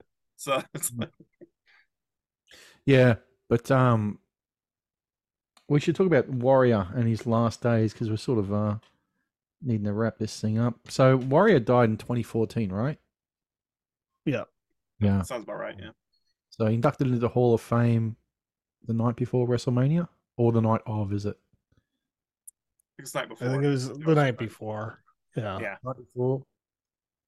WrestleMania happened on the Sunday. He was on Monday Night Raw and then dead two days later or a day later. The the next day he died. Next day. That's strange. There's a theory, and it's just a theory, excuse me, that's going around that uh, Vince likes to have wrestlers die around WrestleMania to prop up the WrestleMania um, uh, selling point of it. And Warrior was a uh, sacrifice because all of a sudden you saw the guy on, and I don't know if you guys have seen I know Brett's seen it, where you saw Warrior at the Hall of Fame induction. He looked fine. The night of Monday Night Raw, it was a different man altogether. He was out of breath. He was beat red. He he looked like a different man in the space of two days. It's just Well, yeah. he was also shaking the ropes and shit. you know. Like, well, yeah. There's that, know- but I mean, well, he came out. He was sweaty as hell. Uh, he- for yeah. Monday Night Raw, like he, he was already like sweating really heavily. Mm. Yeah. Yeah, his um his father died in his fifties. His grandfather died in his fifties. So I, I don't think you can actually. And uh, they both had heart attacks. Yeah, Like, very was in the family. They said. It ran the yeah, and so I I don't think you can really technically. We love to blame the steroids, but I may have to take the John Romano position and and say Show me you know, ran in his family, ran in his family. you know, it's like he had heart disease. This is steroids. Uh, Show me the body.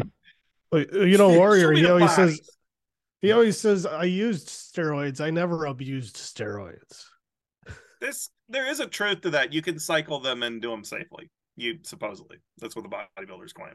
The ones who've Yeah. aged well, like you know, Franco Columbu went what he stepped on a rainbow at seventy eight or something while he was diving in the off the coast. It's like you know he he's one of those guys that's probably cycled it out. He's done fine. Um, I had also read that they believe that when he was in the Arizona climate and he goes to New Orleans for WrestleMania, and you're ta- you're going from high altitude to sea level, and it may have been Mhm. too much for his cardio Oh, really? system or, or whatever. Didn't know that. Anything's possible. Yeah. He seemed like I used to read his blog, even though I never really watched his wrestling that much, but I used to subscribe to his his Warrior newsletter, and it was he just seemed like a, a pretty strange guy who like read he'd read like old political books and Greek uh, philosophy and Ayn Rand novels or whatever, and he would just Yeah. rant about everything. And he was, but it was interesting to read. That was the funny thing. And he would give bodybuilding advice to people who wrote in, and um, like somebody said, "What's the best supplement?" And he said, "Gallon of milk." He says, "Buy a gallon of milk, finish it off." He goes, "Cheapest protein available. You don't need to buy anything from those health food stores. You buy buy some milk." cheapest protein there is. it's just like it'll, it'll give you what you need.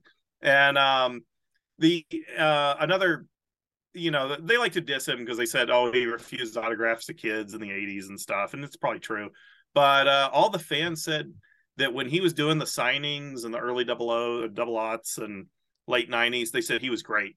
He was great at the fan conventions. They said he would he would be paid to be there for three hours. He would stay for six and not charge the promoter because he wanted every fan to get an autograph. Like Yeah. he would he would tell him, Hey, let's retake that photo again. It's a little off. You know, like he Yeah. he just wanted to make sure every fan had it good. And they said he was pretty cool with the fans like at that time. So obviously he changed Warrior- somewhat, but Yeah. I think I think he had some sort of like a you know epiphany of some sort, or a, yeah.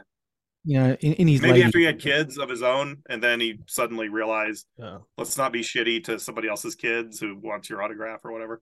There's So, an interesting that- point where um yeah, there's a there was an A and E biography that came out of Warrior, and it was it was released a week before the Dark Side of the Ring one on Warrior. So um, Right. Let me guess they obsessed over his his homophobic comments. On Dark Side, yes.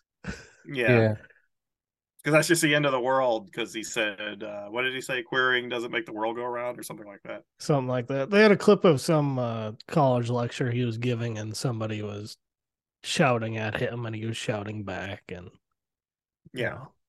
They Um, also, I forget what the whole circumstance was. Uh, on the dark side, they mentioned there was somebody that Ultimate Warrior like insulted or pissed off, and Vince made him shoot a uh, apology video for him. yes, And I can't remember the whole circumstance. it was a station. It was a TV station manager, and Warrior uh, wouldn't grant the request to talk to his kid or something like that. Oh and it yeah, was a, it, and the guy managed like an important station in the WWE syndication network, and so Vince had uh, Jim shoot an apology.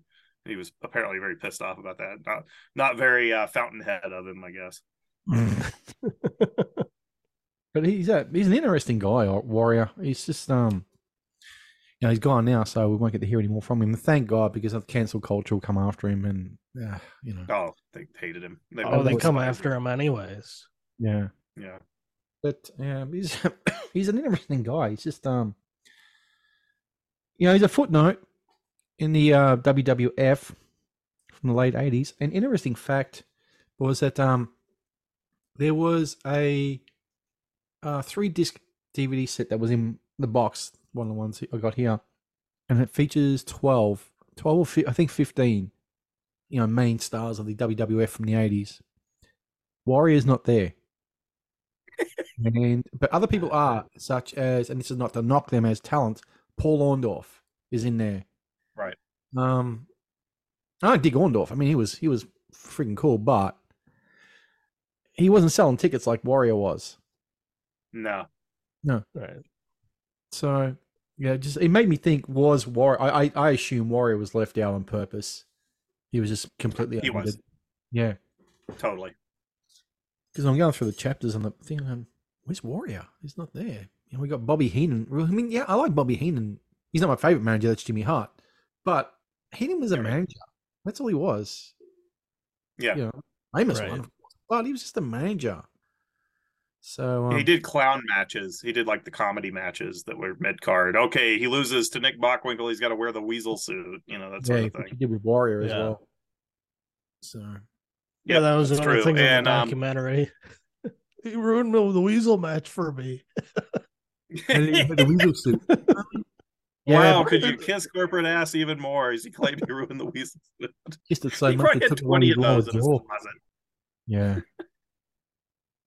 Well, and another thing is like I felt like they they could have dug out some of the real crazy interviews I've heard about. Maybe they don't have them anymore, but supposedly there's an interview where he says, "I ingest the chemicals no mortal man dares to to take," or something like that.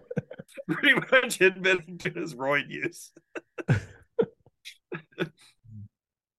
You feel like uh, Warrior was just taking the piss all the time. He's just he was really just there for the money. I- I'll, I It is mean, a business. It it's a business. you know what's wrong with that? Yeah. He's being It's real. a, you know? it's a honestly look at it. It's a business that Vince treats that way, but he won't let the talent treat it that way as well. yes, Somebody like Warrior does that. He finds it insulting or counterproductive to what he what his vision is, but he's not doing anything Mhm. different that, that Vince is doing. He wasn't. Yeah, Warrior didn't toe the company line, right. but he Vince a lot of friggin' money. Let's be honest. He made him a lot of yeah, money. out, he outvinced Vince basically. Yeah, that's why we keep bringing it, keep bringing him back. He threw out the Yeah, well, Vince probably had a, you know, he he basically got cucked by him, so he wanted to try to, ah, this time I'll screw the warrior or whatever. I'll screw him over, and you know, the, Hellwig, you know, made everything on his own terms, and Vince couldn't beat him at that. So There was also a thing that somebody, this is allegedly, somebody had tipped off Vince that Warrior was dying anyway, and that's why he got put into the Hall of Fame in 2014 because he knew that he didn't have long to go. I mean, I don't know. I mean, there's so much mm. rumors going around. You don't know what's what's true and what's not. yeah, you don't believe wrestling rumors. There's there's enough craziness in the truth where you don't really have to believe the rumors. Well, speaking of that, I I'm going to give a shout out to a channel called Purple Sky Eleven on YouTube, and it is uh, a lady called MK who has done a thirty something part deep dive into the Chris Benoit case, and it is a she's managed to get through. Um, help me out with this. The Freedom of Information Act, is it? You're yeah, allowed to- FOIA. Yeah. yeah, she's managed to get all the police reports, all the um coroner reports, everything through this, and just done you know twenty minute videos of. I'm not saying that Benoit didn't do what he did to his family, but there's a lot of evidence there that just shit does not add up. You know who really did it? Well, Kevin, Kevin Sullivan. yeah, that's what I've heard. That's that's the which is um, laughable because Kevin was already with his his new wife living in South Florida. He didn't give a shit about any of that stuff. He Yeah. he he pretty much Right. booked that divorced. I mean, that's that's a famous thing in the uh in in wrestling is he basically booked his divorce. But supposedly he and uh, Nancy were having problems even before he booked that that Benoit angle. So Yeah, but um, yeah, it's it's a fascinating um watch. I mean, she's actually done a deep dive now into the death of Owen Hart, um, and just how the rigging was all wrong, and and I mean, not to say that she's investigating, saying that somebody there wanted Owen dead. It doesn't go in, in that direction, but it does. Um, it does. Hey, hey, hey! Yeah. Dark Side of the Ring did a, a really good job with the uh, Owen Hart death of explaining what happened. Yeah, Um, I remember reading a Wrestling Observer detail on it, and it was it was pretty good. Like it's just one of those mishaps from bad management, you know. and they went with the cheap, uh, Yep. cheap equipment, and uh, wasn't meant to do what they wanted it to do. Mhm. Killed them. Yeah. Stupid Vince Russo gimmick that, you know, I uh I always thought was overrated in his uh writing and all the angles he came up with. But the um the I was wondering did that does that channel do a deep dive on whether or not Randy Savage slept with Stephanie McMahon when she was 13? Not yet. Uh, it- it Okay, yet. that's that's the big rumor I want to see somebody do a deep dive on. That that is the one What that a- apparently got him ostracized by Vince. And and Yeah. Uh, there is a thing. Sorry, Brett. There's a thing where they ask Lanny that question, and he goes, "Well, what have you heard?" And he goes, and people say, "Well, it happened." And he goes, "Well," he basically gave the answer away that Macho Man did it. Yeah. Well, Lan- Lanny always did that thing where he would he would be asked about it. He would ask a question back. Well, hey, do you believe it? You know, he would, he would give that, that type of answer every time. Hmm. Well, Lanny Poffo, they, they wanted to get the the Macho Man in the Hall of Fame for a long time, and Lanny Poffo said, "Well, Randy says if uh, if you put him in, you got to put me and Dad in too." And I think they they eventually gave in on that, or at least put his dad in there with him. Yeah. But uh, Lanny basically uh, weaseled his way into the WWE Hall of Fame off the, you know, you know, off the alleged word of his dead brother. Hey, Like smart- Randy doesn't want to go worker. in without the family. Yeah. Put Dad and me in with him. And we just lost him not long ago as well. Yep. True. Yeah. There, um, and you, John, you were saying before about how there's a lot of people in this video who are have either gone or Mhm. not far away from leaving us. Because I mean, this is nearly 20 years old. This thing, so yeah, Yeah, Jerry he Lawler, I could see passing away soon. He he's always been a favorite of mine, but I could I could see him passing away. Hmm. Well, he just survived a stroke. So, uh, and he's already didn't he have a heart attack a survived a heart years ago or something? attack. Yeah. But Oh, his autobiography, he uh he he sits there and claims he never goes to the gym. He just eats fast food and uh Yeah. gets his exercise in the ring. I said, well, he's not going to be around much longer. kind of right. Well, I What is it, saw- 71? I saw him send out a tweet in January. He's like, first match of the year. Oh, You no. There it is, gear and stuff. No. his new He's in his seventies. He's well into his seventies. yeah. I don't know if he's not dead yet. I don't know what'll kill him. You know, the same thing with I Ric should Flair. Like, the- I mean, what's going to kill Ric Flair if if nothing has killed him yet? Woo wings. That'll be too. Another Probably choke on, one bankruptcy won't kill him. choke on a bone.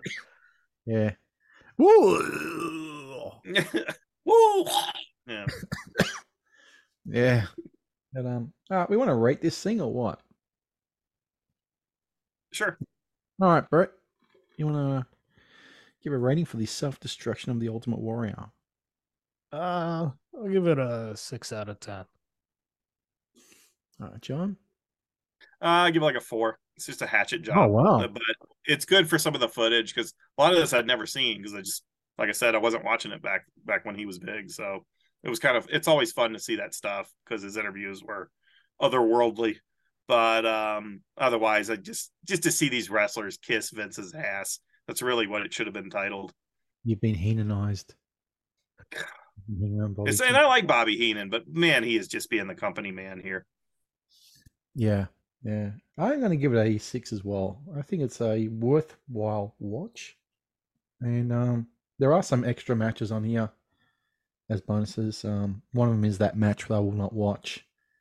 Um, and there's a few others on there, but yeah, it's um Yeah, what, what, what are the bonus matches? I've been wondering that. okay. It is um. Oh shit! I have to pull this out. Is a stick on the back of this one.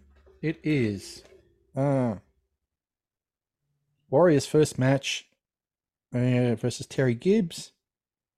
Then there's that one that I won't speak about from SummerSlam '88. Uh, Hulk Hogan WrestleMania six. Uh, Ravishing Rick Rude SummerSlam '90, and then the Macho Man from uh, WrestleMania retirement match from '91.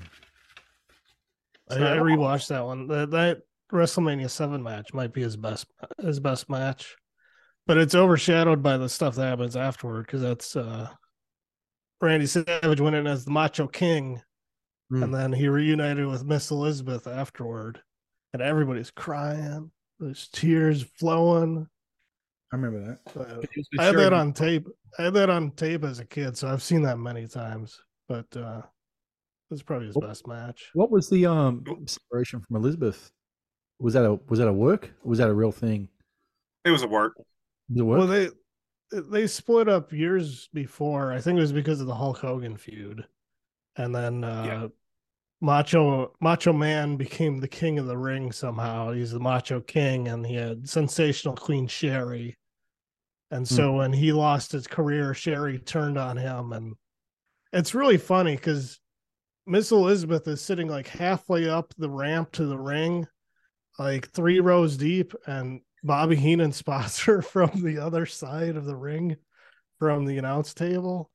And like he's he's in the corner, like when you're watching the, the from the TV, he's like in the bottom right corner, and she's like all the way to the left of the screen, like halfway up the ramp, like three three rows deep, and Bobby Heenan spots her before the. Is that Miss Elizabeth sitting Yeah. ringside? That's And it's that's funny too because because Donald Trump is sitting front row right in the middle of the ring, and you can see him talking to the guy next to him, like telling him all the storylines and stuff. yeah.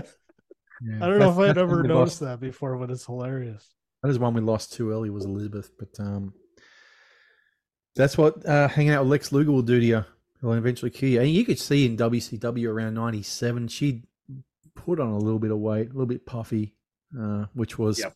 all the pills that she was doing. Which, yeah, there is a. Oh, by the way, there is a better Ultimate Warrior DVD collection or Blu-ray set Mhm. available after after they made nice with the Warrior, and uh, it's Right. probably a better collection to seek out than than getting this documentary. Yeah, I assume I didn't get this one because all those matches are on like every every other set that I have. Yeah, yeah. I Um, mean, it's it's nothing you haven't seen. I'm sure. WrestleMania, SummerSlam. It's like um, I'm trying to go through a Ricky Steamboat set, and it's like all these matches I've seen on Flair set, and you know, and the best of you know uh, Mid Atlantic stuff. You know, it's like it's all these matches I've seen before, and That- that was WrestleMania. the- that was the problem back in the day. Is like how many DVDs can I have the Shawn Michaels Razor Ramon WrestleMania ladder match on? right, right. Like, It's like, how many do I need that on four DVDs? Do you need the- Ric Flair first versus Hell in Ricky? Steamboat at the Superdome? You know, how many times do you you need that? Yeah. I forgot to mention there was one more I didn't add to my um, whip out your junk because John just reminded me. Yes, that's Warrior it. Three disc, yeah. Um, still sealed, brand new. I have not opened it yet, and there is one more which I do want to get. Um, they go fairly cheap. They're only like a tenner each, so I would want to get those Warrior ones. Uh, don't know if it's got a documentary, if it's just matches. I I, I don't know. Um, but yeah, Peacock Oh. has a couple of Warrior Coliseum home video uh cl- um compilations on there as well. Yeah. I'll probably watch those for fun. uh, from like 88, 89, and uh, like 90 Right. through 92 or whatever. the only thing I don't like about these DVDs is the blurring of the WWF logo. But oh, yeah. yeah, they, they did that for five years, but it was only the, the Attitude Era one. Yes, yes, because all the old Federation ones, they're not blurred. When you get to the Attitude ones, there's a blur here. Someone's wearing a, a T-shirt of it in the in the uh, audience. They got to blur that. They got to blur it on the turnbuckle. I thought, my God, enough! Yeah. It's just too much of a distraction. It it depends on how old the DVD is. Some of them they just blur the shit out of everything, and some of them they they do it a little more like subtle. Yeah, Uh, and sometimes they miss stuff. Sometimes they censor the word WWF. Sometimes they miss it. Sometimes they, censor the F, replace the F yeah. with an E. It- Yeah, It's I've it's I've really kind of I've all over the place. I've heard when someone says WWF in the initial broadcast, and they go, someone goes E. Ah, But- no. They don't have to do that anymore. Uh, the network they don't blur the stuff anymore unless Oh, they okay. miss it, like when they did the scrub or whatever. Mhm. But uh, it, it was like a ten year deal with the World Wildlife Fund where like they couldn't have anything with WWF in it or think the uh, Attitude Era logo. You think of those fucking idiots in the Worldwide Fund um, didn't come after them, they would have still been known as WWF? Yeah, It would have been. I'm surprised Vince gave in. You know, like I'm surprised he didn't fight it harder. That's strange. Yeah, that is strange that he just said, "Oh, we'll just change," because you've got to now rebrand everything, and Yep. there, there had to be something else in there in the lawsuit where he just thought it's not economically viable for me to try and challenge this. I'll just Well, he wanted to be a Mhm. movie producer, and a lot of his productions are out there in streaming land. Uh, but so WWE, he could say it's worldwide entertainment, and Yeah. get into movie productions. He always wanted to be a movie producer. He actually tried to buy, um, I think the Republic, the Republic Library or whatever, or Artisan Entertainment. He tried to buy one of those companies at one point. Yeah, I, I think that's part of it. He wanted to have entertainment as part of the name, and then obviously they could do merchandise with the new logos. They did the whole "Get the F Out" campaign. That was clever. I thought it was very clever when they did that. But um, all right, mate. Well, we'll call it a day on this one. Ultimate Warrior finally got it done. We finally got some wrestling talk done, and finally got uh, Mr. Wolfie T on. Thank you, mate. After the many, many, many false starts that you people not know about, and the oh, we're going today. Oh, we're going this time. Hang on, we starting this time. Start. Yeah. That's that's the uh, that's the that's the uh, peek behind It's the done. curtain. See, It's not done. fun. It's done, but it- it's not fun at times, isn't it, John? Yeah.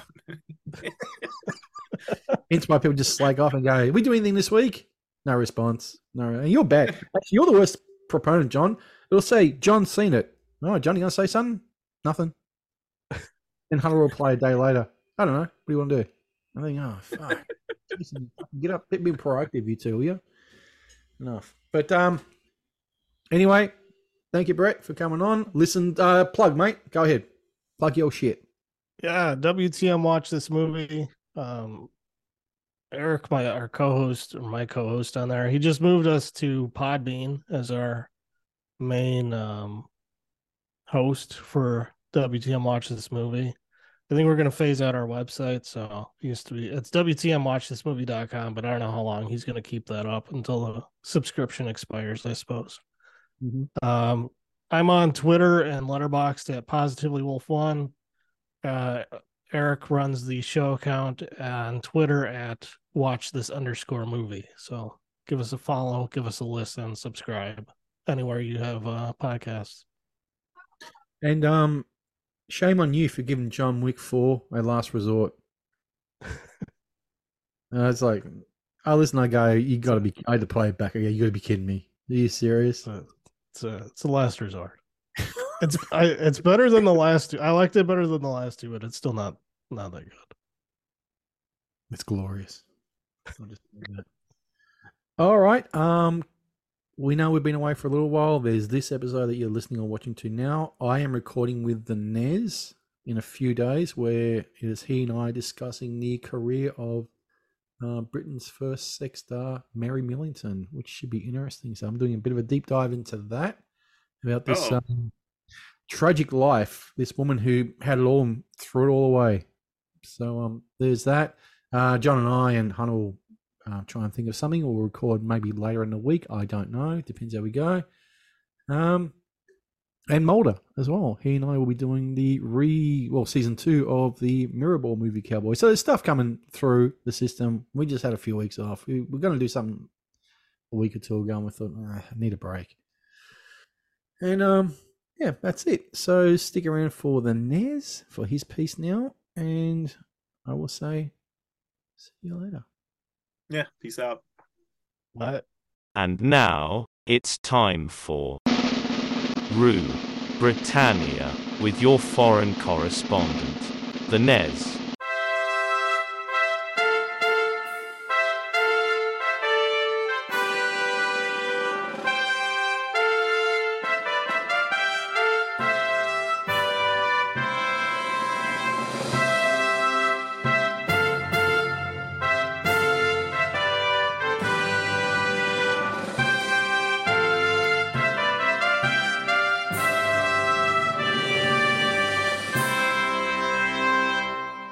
In a move that will surprise nobody other than those who still think that Dylan Mulvaney will go post op, and he, she, it certainly won't, the left wing media in the UK this week suffered a blow up on a bruise when woke left wing blog BuzzFeed UK announced it was closing down formally once and for all.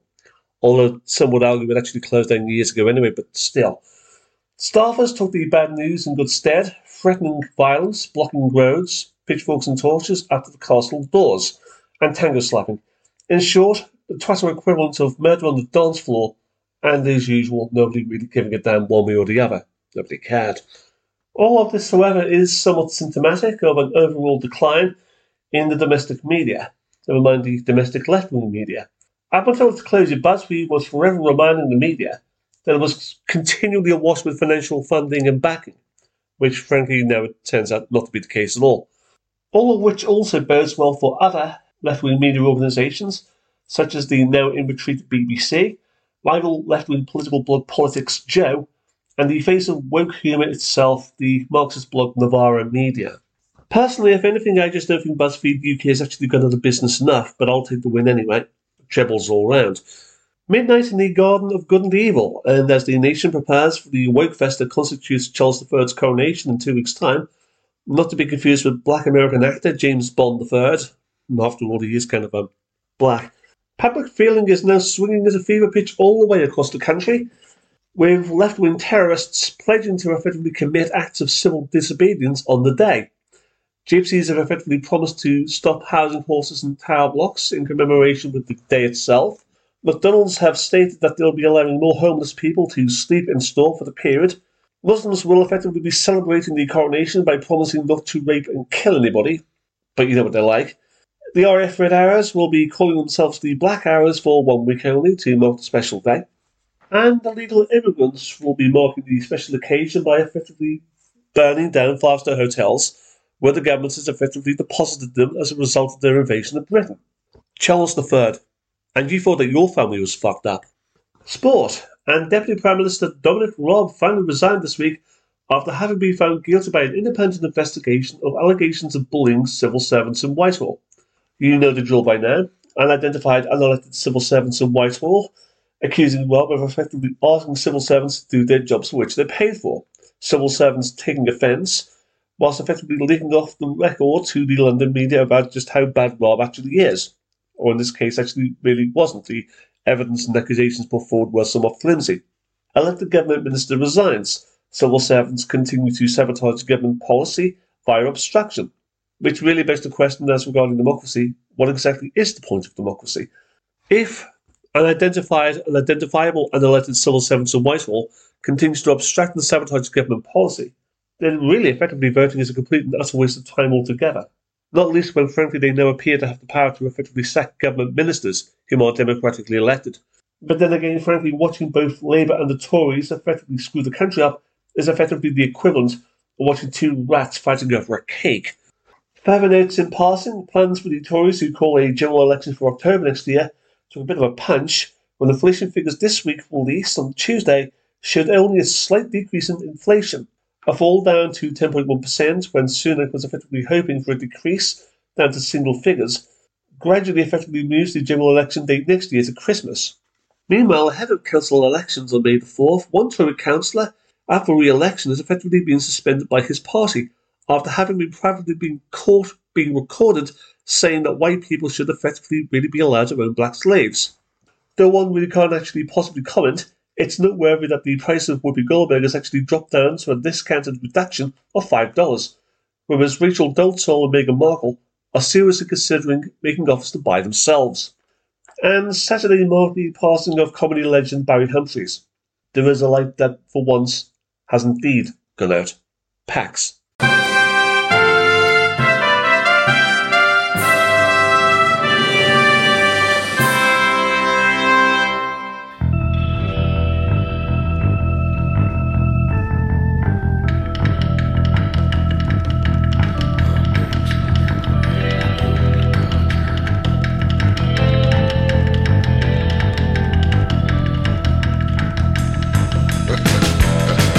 Thank you for listening to the Midnight Movie Cowboys.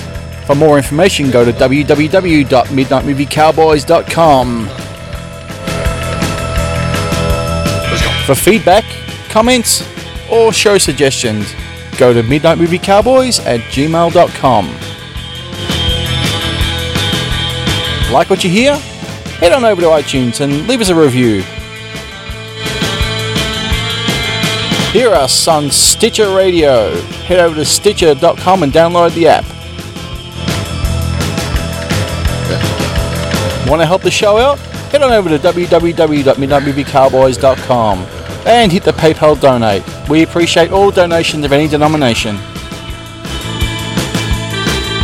Find us on Twitter at MMCowboys. Like us on Facebook. Head over to facebook.com, type in Midnight Movie Cowboys. Hit the like button over there.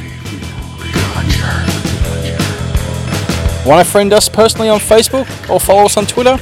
Go to www.midnightmoviecowboys.com and find the links from there on the right hand side. Thanks for listening. See you all next week.